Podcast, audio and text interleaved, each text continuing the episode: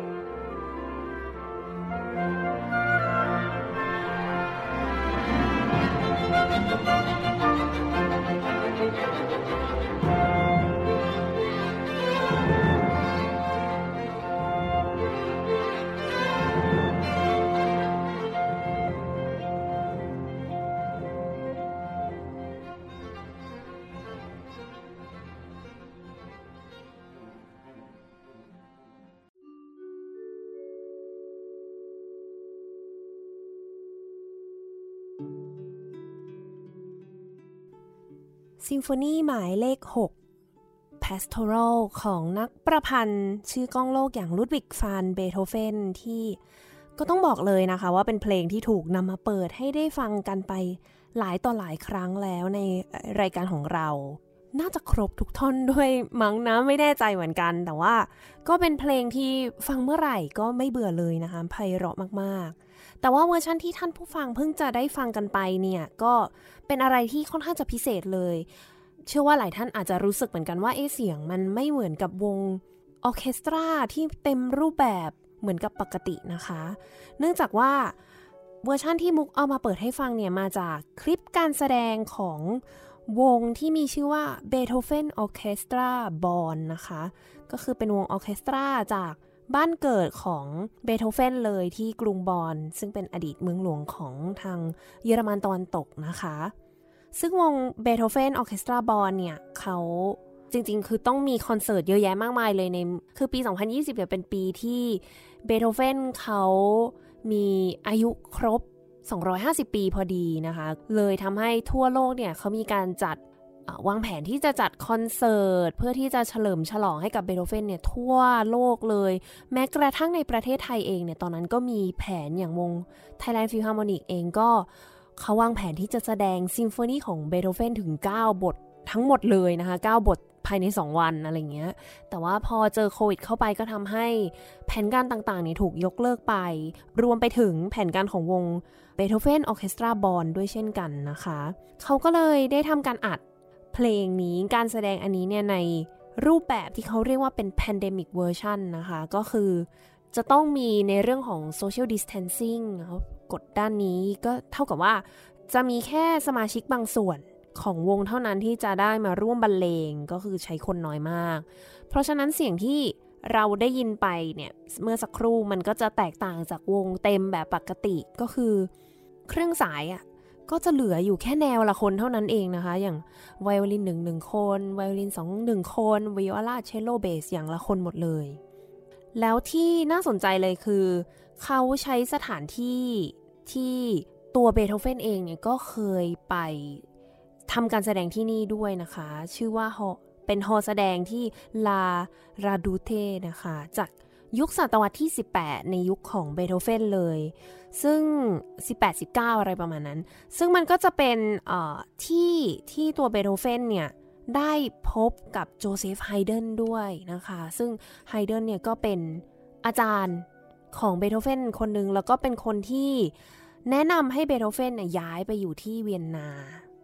แล้วทีนี้เครื่องเป่าทำยังไงคะ เพราะว่าเขาต้องถอดหน้ากากเป่าเนาะ ก็ใช้วิธีเล่น คนละห้องกันกับเครื่องสาย เครื่องสายอยู่ห้องหนึ่ง แล้วเครื่องเป่าเนี่ยก็จะไปอยู่อีกห้องที่เป็นลักษณะของเครื่องวงกลมใหญ่ ๆ ซึ่งที่ห้องเนี่ยถ้านึกภาพตามมันจะเป็นหน้าต่างขนาดใหญ่มากแทบจะแบบเหมือนประตูอย่างนั้นนะคะ อันใหญ่ๆ แยกๆกันอยู่เต็มไปหมดเลย แล้วเครื่องเป่าแต่ละคนนะก็จะไปยืนกันอยู่ตรงประตูเท่ากับยืนด้านนอกหน่อยหนึ่ง แล้วก็เป่าเข้ามาในห้องนั้น แล้วก็ตรงกลางของห้องเครื่องวงกลมเนี่ยก็จะมีจอที่ฉายภาพของ conductor ที่อยู่อีกห้องหนึ่งกับกลุ่มเครื่องสายแล้วก็ทิมปานีจริงๆ ถ้าเกิดว่าท่านผู้ฟังสนใจเนี่ยสามารถไปเปิดดูใน YouTube ได้นะคะ มันสวยมากเลยแบบเออจริง ๆ แล้วเราก็สามารถที่จะทำการแสดงแบบนี้ได้ในสถานที่ที่สวยงาม แล้วก็ออกมาได้เสียงที่ไพเราะเช่นกันนะคะ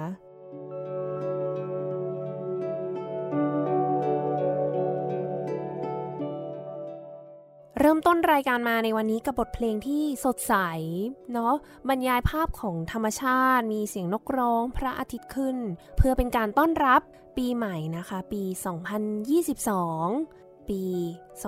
2565 ที่สำหรับตัวมุกเองแล้วเนี่ยมุกมองว่ามันมาถึงไวมากๆเลยนะคะ และเชื่อว่าหลายคนเองก็รู้สึกแบบเดียวกันกับมุกไม่น่าเชื่อเลยนะคะว่าเราอยู่กับโควิด -19 โควิด -19 เนี่ยมา นานมากแล้ว ถ้าเกิดว่าในประเทศไทยเนี่ยก็เกือบจะ 2 ปีเนาะเพราะว่าเขาก็มีการพบเคสแรกในไทยเมื่อเดือนมกราคมปี 2020 เกือบจะ 2 ปีแล้ว ทางรายการ Gen Z and Classical Music เองก็ได้มีการจัดหลายตอนหลาย episode ที่พูดคุยกับนักดนตรีเกี่ยวกับสถานการณ์โควิดนะคะ ตั้งแต่หูครั้งแรกที่ช่วงนั้น ล็อกดาวน์กันเนาะมุกก็มีได้อัดเสียง พูดคุยกับนักดนตรีให้แต่ละท่านเนี่ยเล่าว่าอุ้ยเจอโควิดช่วงแรกมาเป็นยังไงบ้างเนาะต้องสอนออนไลน์ มีประสบปัญหาอะไรยังไง งานคอนเสิร์ตโดนยกเลิกมหาศาลเนาะถามสาระทุกสุขดิบกัน มีการคุยกับนักศึกษาเอกดนตรีด้วยว่าเขาพบเจอกับปัญหาอะไรบ้างเนาะถ้ามหาวิทยาลัยปิด จะซ้อมยังไงจะเรียนยังไง แล้วก็การปรับตัวของเหล่านักดนตรีหลังจากเวลาผ่านไปเรื่อย ๆ แล้วเนี่ยเขาทำยังไงกันบ้าง มีจัดมินิคอนเสิร์ตด้วย ถ้าเกิดไปย้อนฟังเนี่ยก็จะมีที่เชิญนักไวโอลินแล้วก็นักดับเบิลเบสมาเล่นเพลงแจ๊สเพราะๆให้กับพวกเราได้ฟังถึงที่สถานีวันอันนี้ที่สถานีมีเสียงดนตรีประกอบ แล้วก็พวกเราทุกคนที่สถานีไทย PBS มีความสุขกันมาก รวมไปถึงพี่ๆนักดนตรี ก็พูดเหมือนกันว่าดีใจมากเลยที่ได้มาเล่นดนตรีให้กับคนคนจริงๆเนาะต่อหน้าคนจริง ๆ ได้ฟังอีกครั้งหนึ่งก็ต้องยอมรับเลยว่าเป็นอาชีพที่ได้รับผลกระทบค่อนข้างมากเลยนะคะ จากเหตุการณ์โควิด ครั้งนี้ ไม่แน่ใจว่าจนถึงวันที่ออกอากาศวันที่ 1 มกราคมเนี่ย สถานการณ์จะเป็นยังไงบ้างแล้วนะคะ เนื่องจากวันนี้ที่มุกอ่านเนี่ยก็หลายๆอย่างค่อยๆกลับมาเป็นเหมือนปกติแล้วนะคะคอนเสิร์ตเริ่มกลับมาอย่างตัวมุกเองก็เริ่มได้กลับมาแสดงคอนเสิร์ตบ้าง ก็หวังว่ามันจะเป็นอย่างนี้ต่อไปเรื่อยๆ สถานการณ์ดีขึ้นเรื่อย ๆนะคะ เพื่อที่ทุกๆคนจะได้กลับมาทำงานกลับมาสร้างเสียงดนตรีกันอย่างมีความสุขอีกครั้ง ก็เลยถือโอกาสขึ้นปีใหม่นี้มาย้อน เรื่องราวกันนะคะของเหตุการณ์โรคระบาดที่ไม่ได้เกิดเป็นครั้งแรกนะคะ ไม่ใช่ว่าโควิด อันนี้ไม่ใช่ครั้งแรกของโลก ก่อนหน้านี้ก็มีมาแล้วนะคะ มีคอมโพเซอร์หลายๆคนเลยที่จะต้องประสบกับปัญหา ล้มป่วยจากโรคร้าย แล้วคอมโพเซอร์เหล่านี้เนี่ยเขาสามารถสร้างผลงานกันออกมาได้ยังไง เพลงจะออกมาเป็นแบบไหนบ้าง รวมไปถึงเพลง ที่ในปัจจุบันเองในยุคของโควิด -19 มีหลายเพลงเลยที่กำเนิดมาในช่วงนี้จากนักประพันธ์หลาย ๆ ท่านที่ก็ใช้เวลาช่วงล็อกดาวน์ในการสร้างสรรค์ผลงาน อาจจะเหมือนแบบเอ๊ะทำไมดูเปิดปีใหม่กันแบบเครียดหรือเปล่า เครียดนิดนึงแต่ว่าเราก็จะฝ่าฟัน ถือว่าเราเป็นการฝ่าฟัน อุปสรรคในช่วง 2 ปีที่ผ่านมา เพื่อก้าวเข้าสู่ปีใหม่ 2022 นะคะ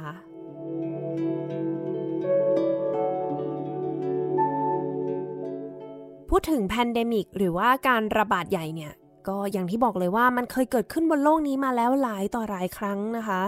โหย้อนกลับไปนู่นเลยไกลมากๆ ช่วงศตวรรษที่ 14 จนถึงศตวรรษที่ 19 เนี่ย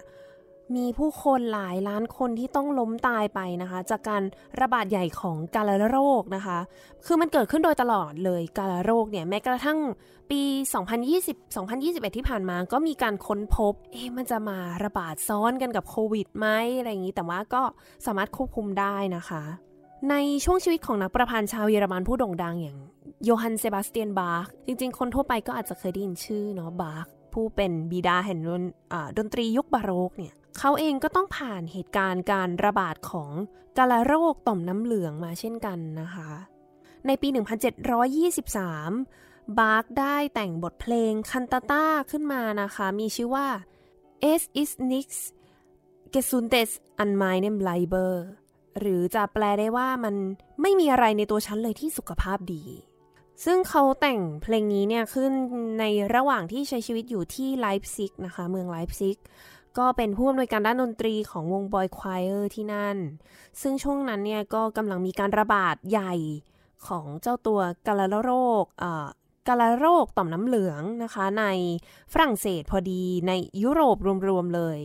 และแม้ว่าเนื้อร้องเนี่ยจะเป็นบทกลอนที่เกี่ยวข้องกับความเชื่อเกี่ยวข้องกับศาสนานะคะ แต่ว่ามันก็พูดถึงเรื่องของความเจ็บปวดเนาะอาการป่วย มีการเปรียบเทียบกับ คนที่กำลังมีอาการของโรคเริม แล้วก็อ้อนวอนสวดอ้อนวอนต่อพระเจ้าให้ช่วยรักษาอาการป่วยนี้ ซึ่งเพลงนี้เนี่ยแบ่งออกเป็นทั้งหมด 6 ท่อนด้วยกันนะคะ เดี๋ยวจะให้ฟังท่อนแรกเลยตามชื่อเพลงนะคะ Es ist nichts Gesundes an meinem Leiber ค่ะ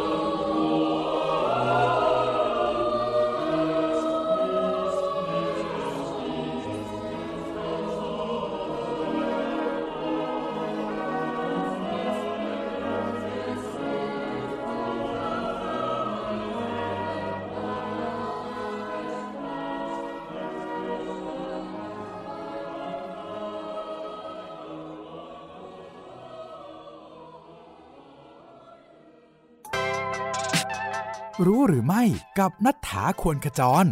รู้หรือไม่ทำไมนักศึกษาของจูเลียตถึงออกมาประท้วง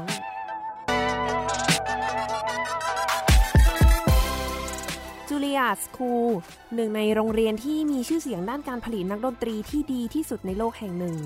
ได้ทำการปรับค่าเทอมใหม่จาก 49,260 เหรียญสหรัฐไปเป็น 51,230 เหรียญต่อปี หรือถ้าเราจะคิดกันเป็นแบบเงินไทยนะคะ ก็คืออยู่ที่ประมาณ1ล้าน5แสน6หมื่นกว่าบาท ปรับไปเป็น1ล้าน6แสน3หมื่นกว่าบาทต่อปี สูงมากๆ นั่นทำให้นักศึกษาต่างเกิดความไม่พอใจจากการที่ทางมหาวิทยาลัยเนี่ยได้มีการขึ้นค่าเทอมหลายต่อหลายครั้งในช่วงเวลาแค่ไม่กี่ปีที่ผ่านมา ค่าเทอมก็ว่าแพงแล้ว เรายิ่งอยู่ในช่วงวิกฤตโควิด -19 แบบนี้เนี่ย นักศึกษามองว่ายิ่งไม่สมควรทำเป็นอย่างยิ่ง นั่นทำให้นักศึกษาหลายคนออกมาแสดงความไม่พอใจด้วยการแปะป้ายปรามบอร์ดประกาศต่างๆ ของมหาวิทยาลัย แต่ว่าก็โดนเอาออกเนื่องจากว่าจะต้องขออนุญาตก่อน พอจะรวมตัวกันทางมหาวิทยาลัยก็บอกว่าไม่อนุญาตให้ใช้พื้นที่ในการทำกิจกรรมนอก สุดท้ายแล้วเนี่ยนักศึกษาเหล่านี้จึงพากันลงถนน เพื่อทำการประท้วงให้ทางมหาวิทยาลัยหยุดการขึ้นค่าเทอม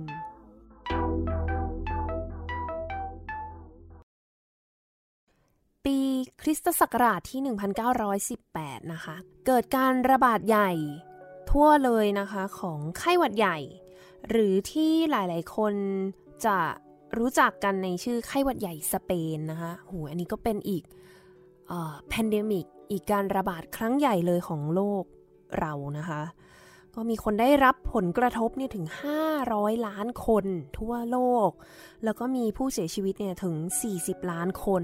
เป็นครั้งที่เรียกได้ว่ามากที่สุดครั้งหนึ่งของโลกเลยนะคะ เป็น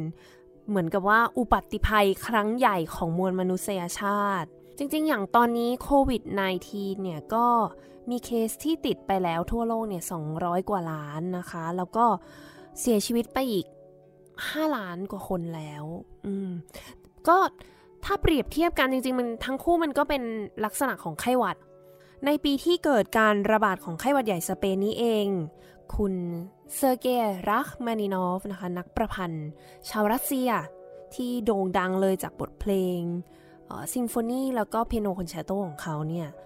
ก็ได้หลบหนีจากการปฏิวัติบอลเชวิก ก็คือช่วงนั้นเนี่ยที่รัสเซียเนี่ยค่อนข้างจะวุ่นวายอยู่แล้วด้วยสถานการณ์ การปฏิวัติต่อเนื่องหลายปีเลยนะคะ ว่าแบบโอ้การเมืองระส่ำระสายเนาะยุคของเลนินพอดี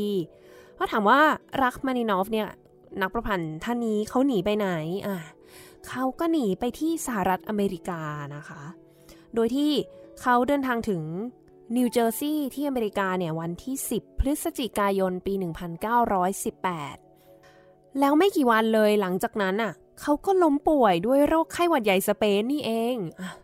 เคราะห์ซ้ำกำซัดชัดๆนะคะหนีเสือป่าจระเข้หนีจากรัสเซียที่มีปัญหาการเมืองการปฏิวัติเนี่ยมาเจอกับไข้หวัดใหญ่สเปนที่สหรัฐอเมริกา อย่างไรก็ตามคุณรักมานินอฟเนี่ยใช้เวลาไม่นานในการรักษาตัวเองให้หายดี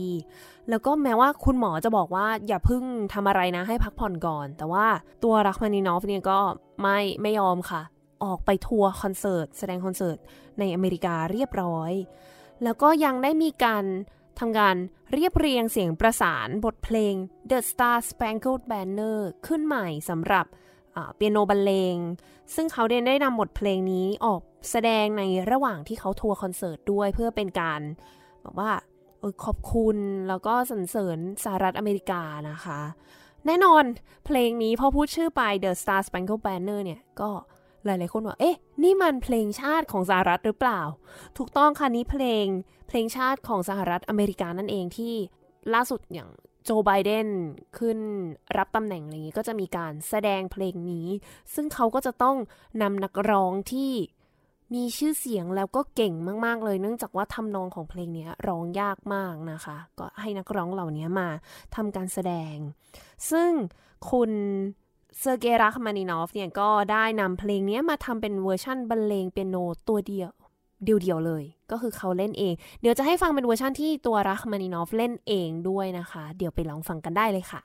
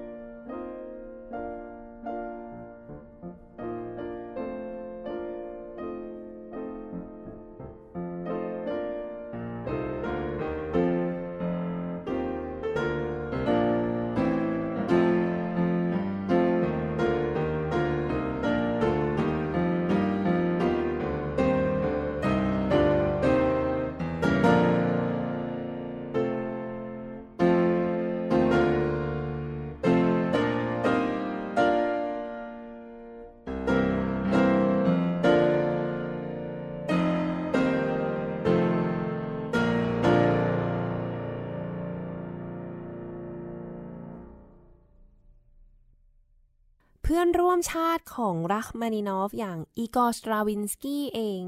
ก็เป็นนักประพันธ์อีกคนที่ช่วงนั้นเนี่ยเขาออกมาอยู่ที่สวิตเซอร์แลนด์ พอดีแล้วก็เกิดสงครามโลกครั้งที่หนึ่งนะก็ช่วงประมาณ 1,900โอ้เท่าไหร่นะ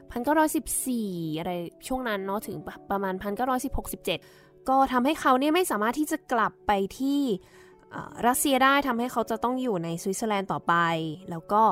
ช่วงนั้นเนี่ยเขาได้ทำการแต่งเพลง The Soldier's Tale นะคะ เป็นชุดการแสดงสำหรับนักแสดงแล้วก็วงดนตรีขนาดเล็ก 7 คน ซึ่งเล่าเรื่องราวนิทานพื้นบ้านของรัสเซีย การแสดงนี้เนี่ยถูกนำออกแสดงเป็นครั้งแรกในวันที่ 28 กันยายนปี 1918 ปีเดียวกันกับ รัคมานินอฟที่เพิ่งเดินทางถึงสหรัฐอเมริกาเมื่อกี้เลย อันนี้ที่เมืองโลซานที่สวิตเซอร์แลนด์นะคะ ก็เป็นชุดการแสดงที่ได้รับความสนใจ เป็นอย่างมาก feedback ดีมาก แล้วก็เตรียมที่จะออกทัวร์แสดงเดินทางแสดง แต่ว่าการแสดงถัดมาเนี่ยกลับถูกหยุดเอาไว้ เนื่องจากว่าแน่นอนว่าไข้หวัดใหญ่สเปนเนี่ยก็ระบาด ทั่วโลกจริง ๆนะคะ รวมไปถึงเนี่ยที่สวิตเซอร์แลนด์ก็มาถึงเรียบร้อยทำให้ทั้งตัวทีมงานเนี่ยก็ประสบปัญหาต่างๆ ตัวสตราวินสกี้เองก็ที่ปกติเขาไม่ค่อยจะแข็งแรงอยู่แล้วเนี่ยก็ติดโรคนี้ด้วย แล้วก็ใช้เวลาในการรักษาไปนะคะ ซึ่งพอถึงเวลาที่เขาหายดีแล้วเนี่ย กลายเป็นว่า ถึงตอนนั้นเนี่ยเงิน ในกระเป๋าเนี่ยร่อยหรอแล้วนะคะ เนื่องจากว่าเออเขาก็มาอยู่สวิตเซอร์แลนด์ที่ก็ค่อนข้างจะแพงเนาะแล้วก็ไม่สามารถทำการแสดงได้พักใหญ่ๆ แล้วยังมีเรื่องของอการระบาดนี้อีกด้วยนะหลายๆอย่าง เหตุผลมากมายไปหมดเนี้ยทำให้เขาหันกลับมาแต่งเพลงสำหรับวงเล็กๆแทนและ ไม่ไม่ได้เป็นแบบออเคสตราวงใหญ่เหมือนที่เขาเคยแต่งพวกบัลเล่ต่างๆ ก็จะเป็นลักษณะของวงเล็กๆ กลุ่มเล็กๆ แสดงในสถานที่เล็กๆ แทนนะคะ เดี๋ยวจะให้ลองฟังเพลงนี้เลย Soldier's Tale เนี่ยว่าณตอนนั้นเนี่ยก่อนที่จะเกิดการระบาดหรือช่วงที่เกิดการระบาดพอดีเลยเนี่ย จริงๆแล้วเราจะต้อง ได้ฟังเพลงแบบไหนสตราวินสกี้จะต้องได้ทัวร์แสดงเพลงแบบไหนกันนะคะ อันนี้เนี่ยจะเป็นท่อนแรกนะคะ March du Soldat จริงๆวงนี้ก็ไม่ใหญ่นะ ก็คือเครื่องดนตรีแค่ 7 ชิ้นเอง แต่ว่าด้วยสถานการณ์ตอนนั้นทำให้เขาต้องหยุดไป ก็จะมีเครื่องดนตรีคือไวโอลิน ดับเบิลเบส คลาริเนตบัสซูน คอร์เนต ทรอมโบน แล้วก็เพอร์คัชชัน เดี๋ยวไปลองฟังกันได้เลยค่ะ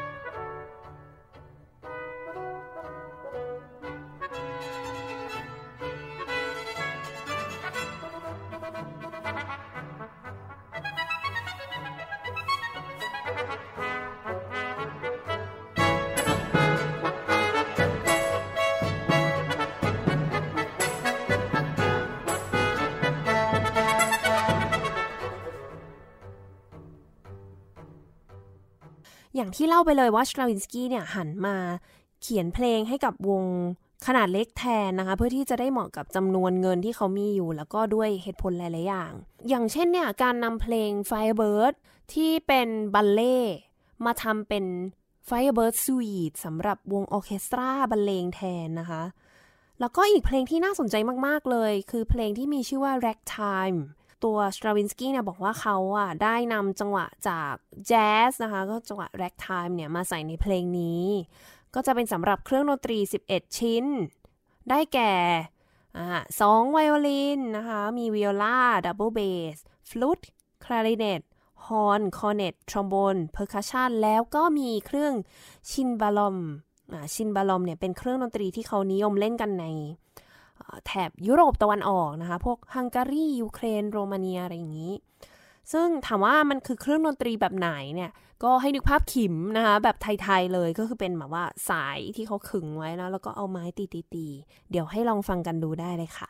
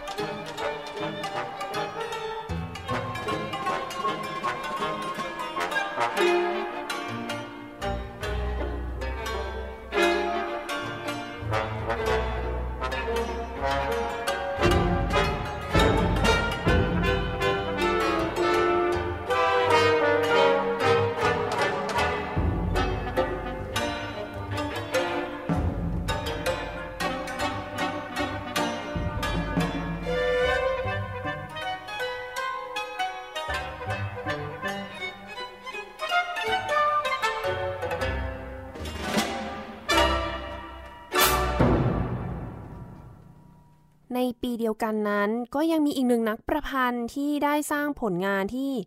กล่าวถึงการระบาดของไข้หวัดใหญ่สเปนไว้นะคะ คุณดาริอุสมิโยนะคะมิโยเนี่ยก็เป็นหนึ่งในแก๊ง Les Six สังกลุ่มนักดนตรี สมัยใหม่ ชาวฝรั่งเศสมิโยเนี่ยเขาได้แต่งเพลงโซนาต้าสำหรับฟลุตโอโบคลาริเนตแล้วก็เปียโนไว้ คือเขาใช้ชื่อโซนาต้าแต่ความจริงมันก็คือควอเต็ตที่เป็น ลักษณะดนตรีสำหรับเครื่องดนตรี 4 ชิ้นนะคะ ในท่อนสุดท้ายของเพลงนี้นะคะ ใช้ชื่อว่าโดลูโรมุคิดว่าน่าจะอ่านเสียงถูกนะโดลูโรแปลว่าความเจ็บปวดนะคะ ซึ่งเป็นท่อนที่เขาแต่งเพื่อไว้อะไรให้กับทุกคนที่ได้รับผลกระทบแล้วก็เสียชีวิตจากโรคร้ายไข้หวัดใหญ่สเปน เดี๋ยวไปลองฟังกันได้เลยค่ะเ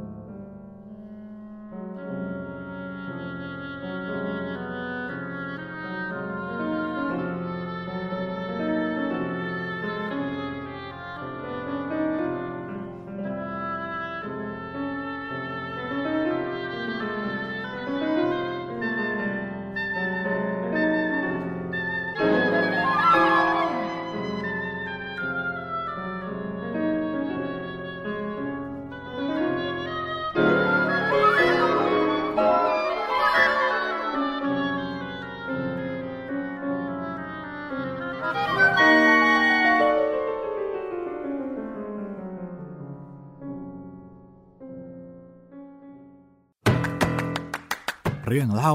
นักดนตรี วง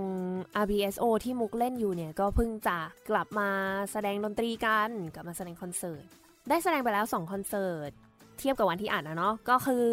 ไปแสดงที่โรงละครสยามพิฆเนศที่อยู่ชั้น 7 ของสยามสแควร์วันเล่นคอนเสิร์ตแรกไป คอนเสิร์ตแรกเนี่ยเล่นโปรแกรมเป็นเอาเพลง musical มารวมกัน ผ่านไปได้ด้วยดีไม่ได้มีอะไร แล้วโปรแกรมที่ 2 เนี่ย ก็จะเป็นโปรแกรมรวมเพลงดิสนีย์ก็โอ้ยมีแต่เรื่องดังเต็มไปหมดเลย Lion King Beauty and the Beast มูหลานอะไรเงี้ย แล้วก็มีเรื่อง Frozen ด้วย แล้วก็มันจะมีอยู่เพลงหนึ่งก็คือ Do you want to build a snowman Do you want to build a snowman เพลงเนี้ย คือถ้าเกิดว่าใครเคยได้ฟังเพลงนี้เนี่ย ช่วงท้ายๆ ตอนที่แบบอันนาเขาเศร้าๆ แล้วอะที่อุ้ยเอลซ่าไม่ออกมาปั้นหิมะด้วยอะไรเงี้ย ก็มันจะเป็นเสียงของโอโบโซโล่พอดีแบบเศร้าๆเลยแล้วก็ โอ้ยอ๋อโอเค คือจริงๆตัวมุกก่อนหน้านี้ไม่เคยฟังมาก่อน แล้วก็เพิ่งจะได้มาเล่น แล้วก็เตรียมตัวมาอย่างดีที่เดี๋ยวจะถึงโซโล่เราเราก็จะทำให้เต็มที่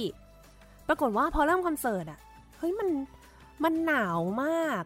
งงเลยนะ เพราะว่าตอนรอบมิวสิควลมันไม่เป็นแบบนี้ก็อากาศปกติ แต่ทำไมวันเนี้ยไอวันดิสนีย์เนี่ย อากาศดันหนาวหนาว ยิ่งถึงเพลง Frozen อะเรื่อง Frozen คือมันก็ค่อยๆ ไล่มาจากแบบเพลงออเคสตราบรรเลงก่อน แล้วก็ค่อยๆ มีเพลงร้องเข้ามา มันหนาวจนแบบว่า มือแข็งปากแข็งแข็งขยับไม่ได้เลย แล้วพอถึงท่อนโซโล่อะก็กลายเป็นว่า นิ้วที่จะต้องกดอะก็ไม่ขยับเพราะมันเย็นเกินไปแล้ว ก็กลายเป็นแบบเหมือนเล่นโน้ตผิดไปนิดนึง เพราะว่าขยับมือไม่ได้มันเย็นเกิน นี่ก็แบบคุยกับเพื่อนว่า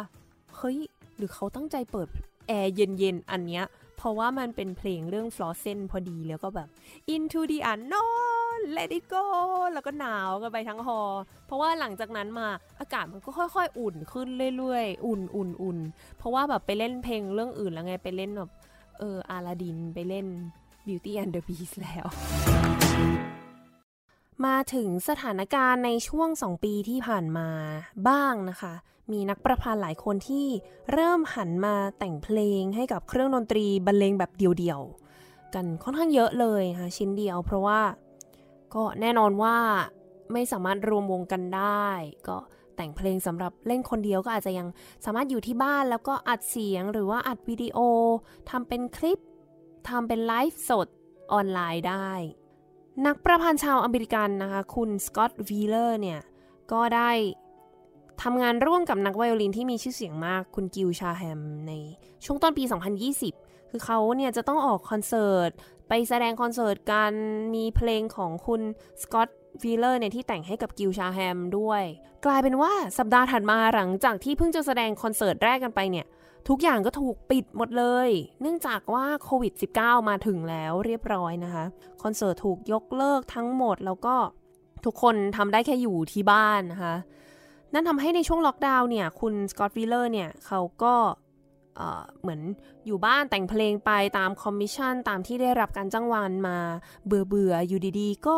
เกิดแรงบันดาลใจจากทำนอง ragtime นะคะ แล้วก็แต่งเพลงของตัวเองขึ้นมาในชื่อว่า Isolation Rag ก็คือเป็นแบบ rack แบบโดดเดี่ยวเนาะอยู่อย่างแบบ isolate มากๆ ซึ่งเขาก็มีการแอบใส่ทำนองสั้นๆนะคะจากไวโอลินคอนแชร์โตของเฟลิกซ์เมนเดลโซนแล้วก็โยฮันเนสบรามส์ที่ โด่งดังมาก ๆ เป็นไวโอลินคอนแชร์โตที่ดังมาก ๆ ลงไปด้วย ก็เลยเป็นเหมือนกับการบรรยายภาพของนักโซโล่ soloist เนี่ยไวโอลินเป็นบรรเลงอย่างโดดเดี่ยวอยู่ในห้องที่อพาร์ตเมนต์ของเขา เล่นไปแล้วก็คิดถึงบรรยากาศคิดถึงวงออเคสตราไปด้วย ซึ่งเพลงนี้เนี่ยเขานำมาแสดงเป็นครั้งแรกในงาน Dresden Music Festival ซึ่งถูกจัดขึ้นทางออนไลน์นะคะ ใช้ชื่อว่า Music Never Sleep ก็เป็นการ livestream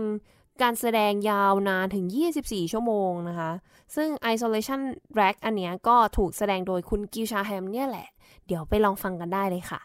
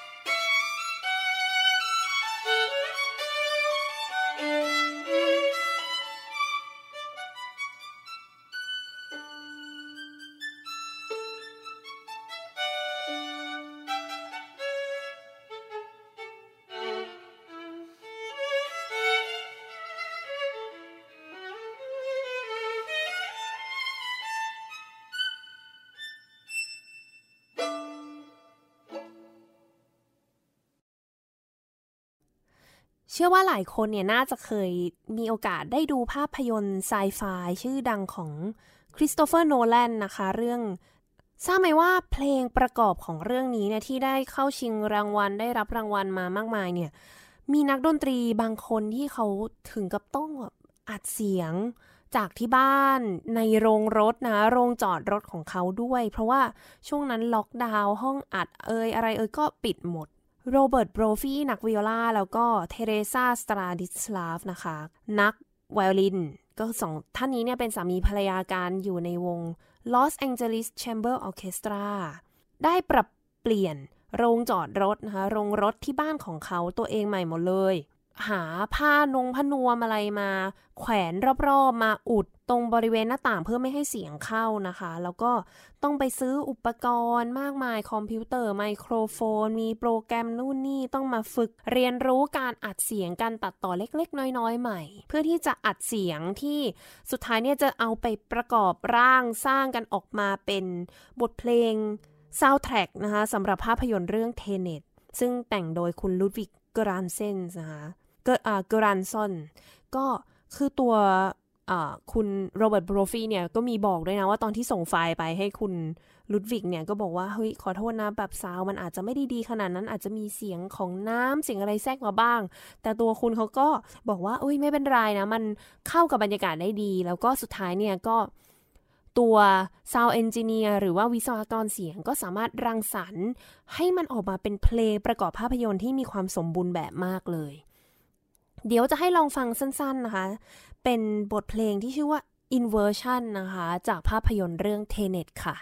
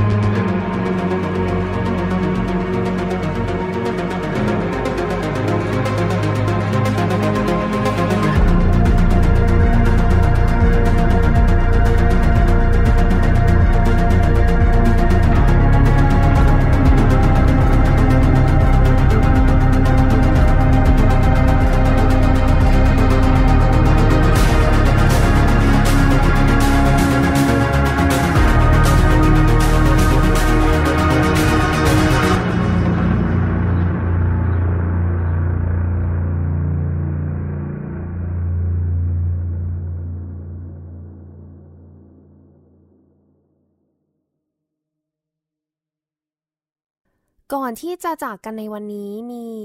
อีกหนึ่งบทเพลงส่งท้ายนะคะ จากนักประพันธ์ชาวไทยกันเองเลยอ่าศาสตราจารย์ดรนรงฤทธิ์ธรรมบุตรนะคะ ศิลปินศิลปาทรที่เคยมาออกรายการของเรามาเป็นแขกรับเชิญในรายการเราแล้วนะคะ ก็อาจารย์ได้พูดถึงเรื่องราวชีวิตของตัวอาจารย์เอง บทเพลงสำหรับโซโล่วิโอลาจริง ๆ เราเคยพูดถึงแล้วก็อาจจะมีได้ฟังกันไปแล้วใน ตอนของ อาจารย์ทัศนานาควัชระนะคะ ซึ่งอาจารย์ก็ได้มาออกรายการของเราเช่นกันนะคะ ในตอนของวง Pro Musica แล้วก็เพลงนี้เนี่ยเป็นเพลงที่อาจารย์ทัศนาได้ขอให้อาจารย์นรงฤทธิ์เนี่ยช่วยแต่งให้นะคะ ในชื่อว่า t r e n o d y to the victims of 2020 pandemic for solo viola ก็คือเป็นบทเพลง t r e n o d y ก็คือประมาณว่าเป็น กลอนหรือว่าบทสวดถึงคนตายนะคะ ถึงบุคคลที่ได้เสียชีวิตลงไปจากเหตุการณ์การระบาดในปี 2020 นะคะ อาจารย์นรงฤทธิ์เล่าว่าเห็นภาพของผู้เสียชีวิตในทีวี แล้วเขาก็รู้สึกว่าเขาสะเทือนใจมาก ประกอบกับการที่อาจารย์ทัศนาเนี่ยมาขอให้แต่งเพลงนี้พอดี ก็รู้สึกว่าเป็นอะไรที่ท้าทายตัวเขาเองด้วยว่าอุยการที่จะแต่ง ให้สำหรับวิโอลาตัวเดียวเนี่ยมันดูเป็นอะไรที่ตัวเขาเองยังไม่เคยทำมาก่อนเนาะแล้วก็เลยได้แต่งเพลงนี้ขึ้นมาเพื่อที่จะเตือนใจทุกคนว่าตอนนี้เนี่ยทุกคนอะตกเป็นเหยื่อของความไม่แน่นอนในชีวิตนะคะ หลังจากที่ปี 2019 เรายังใช้ชีวิตกันอย่างสนุกสนานเนาะอย่างนักดนตรีก็แสดงคอนเสิร์ตวางแผนที่จะแสดงคอนเสิร์ตมากมายเลยในปี 2020 แต่กลับถูก โรคระบาดเนี้ยเข้ามาทำให้ทุกอย่างเปลี่ยนไปหมดเลยนะคะ เป็นโชคชะตาที่ไม่แน่นอนจริง ๆ อาจารย์ใช้เวลาในการแต่งเนี่ย แค่เพียง 3 วันเท่านั้นคุณฟังแล้วตกใจก็เร็วมากเลยนะคะ เพลงยาว 7 นาทีกว่า ใช้เวลาในการแต่ง 3 วันแล้วก็ส่งให้อาจารย์ทัศนาได้ลองฟังดู แล้วก็ตัวอาจารย์ทัศนาเองอะรู้สึกว่าเขาอยากจะให้ เพลงนี้ได้โชว์ความเป็นวิโอลาได้อย่างแบบถึงขีดสุดมากๆ ก็เลย ขอให้จารย์ณรงค์ฤทธิ์เนี่ยปรับเปลี่ยน มีการเพิ่มโน้ตให้แทนที่จะเป็นเล่นลายเดียวก็เพิ่มเป็น double stop ก็คือการเล่นสองสายพร้อมกันทำให้แบบเกิดเป็นคอร์ดอะไรอย่างนี้ ก็เดี๋ยวจะได้ฟังกันหลังจากจบรายการนะคะว่า เพลงนี้ที่ไว้อะไรนะคะแก่คนที่เสียชีวิตไปจากเหตุการณ์โรคระบาดจากโควิด 19 เนี่ยจะเป็นอย่างไรนะคะ โดยคนไทยเองเลยทั้งการประพันธ์แล้วก็การบรรเลง แม้ว่าเหตุการณ์การระบาดของโรคร้ายเนี่ยจะสร้างความลำบากให้กับพวกเราทุกคนมากมาย แต่ว่าอย่างที่ได้พูดถึงกันไปในวันนี้เลยว่า ศิลปินหลาย ๆ ท่านเนี่ยก็ไม่เคยที่จะหยุดที่จะสร้างสารรค์ผลงานออกมานะคะ ไม่ว่าจะเกิดอะไรขึ้น นักประพันธ์เองก็ยังคงแต่งเพลง นักดนตรีก็ ควรขวาย หาหนทางที่จะแสดงดนตรีที่จะอัดเสียงทำทุกวิถีทางเพื่อที่จะให้เราเนี่ยสามารถดำรงชีวิตอย่างมีความสุขต่อไปได้ ก็อยากจะขอให้ทุกคนท่านผู้ฟังทุกท่านเนี่ยช่วยกันสนับสนุนนะคะ นักดนตรีที่ต้องหยุดเล่นดนตรี หยุดทำมาหากินกันมาเป็นเวลานานเลย ตลอดช่วง 2 ปีที่ผ่านมานะคะ ช่วงนี้กลับมาแล้วเนี่ยนักดนตรีทุกคนพร้อมที่จะสร้าง เสียงดนตรีเพื่อมอบความสุขให้กับทุกๆทท่านอีกครั้งนะคะ ก็ขอให้ปี 2022 นี้ เป็นปีที่ดีขึ้นสำหรับทุกๆคน ขอให้ทุกท่านแข็งแรง ปลอดภัย ปลอดโรคนะคะ สามารถกลับมาใช้ชีวิตอย่างเต็มที่ปกติสุขกันได้อีกครั้งในเร็ววัน ค่ะท่านผู้ฟังคะสำหรับวันนี้เวลาก็หมดลงแล้ว ดิฉันมุกนัฐาควรขจรขอลาไปก่อน สวัสดีปีใหม่ค่ะ